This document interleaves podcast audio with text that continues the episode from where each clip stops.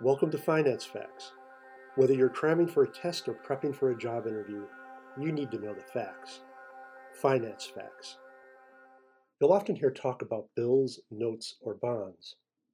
So let's outline what these instruments are. First of all, we generally, but not always, are talking about obligations of the U.S. government. In other words, these instruments are issued by the U.S. government and they're considered to be free of default risk. A bill is a short-term instrument. A bill is issued with a maturity of less than one year. Bills are what we call discount instruments because they are sold at less than face value. They don't pay interest directly.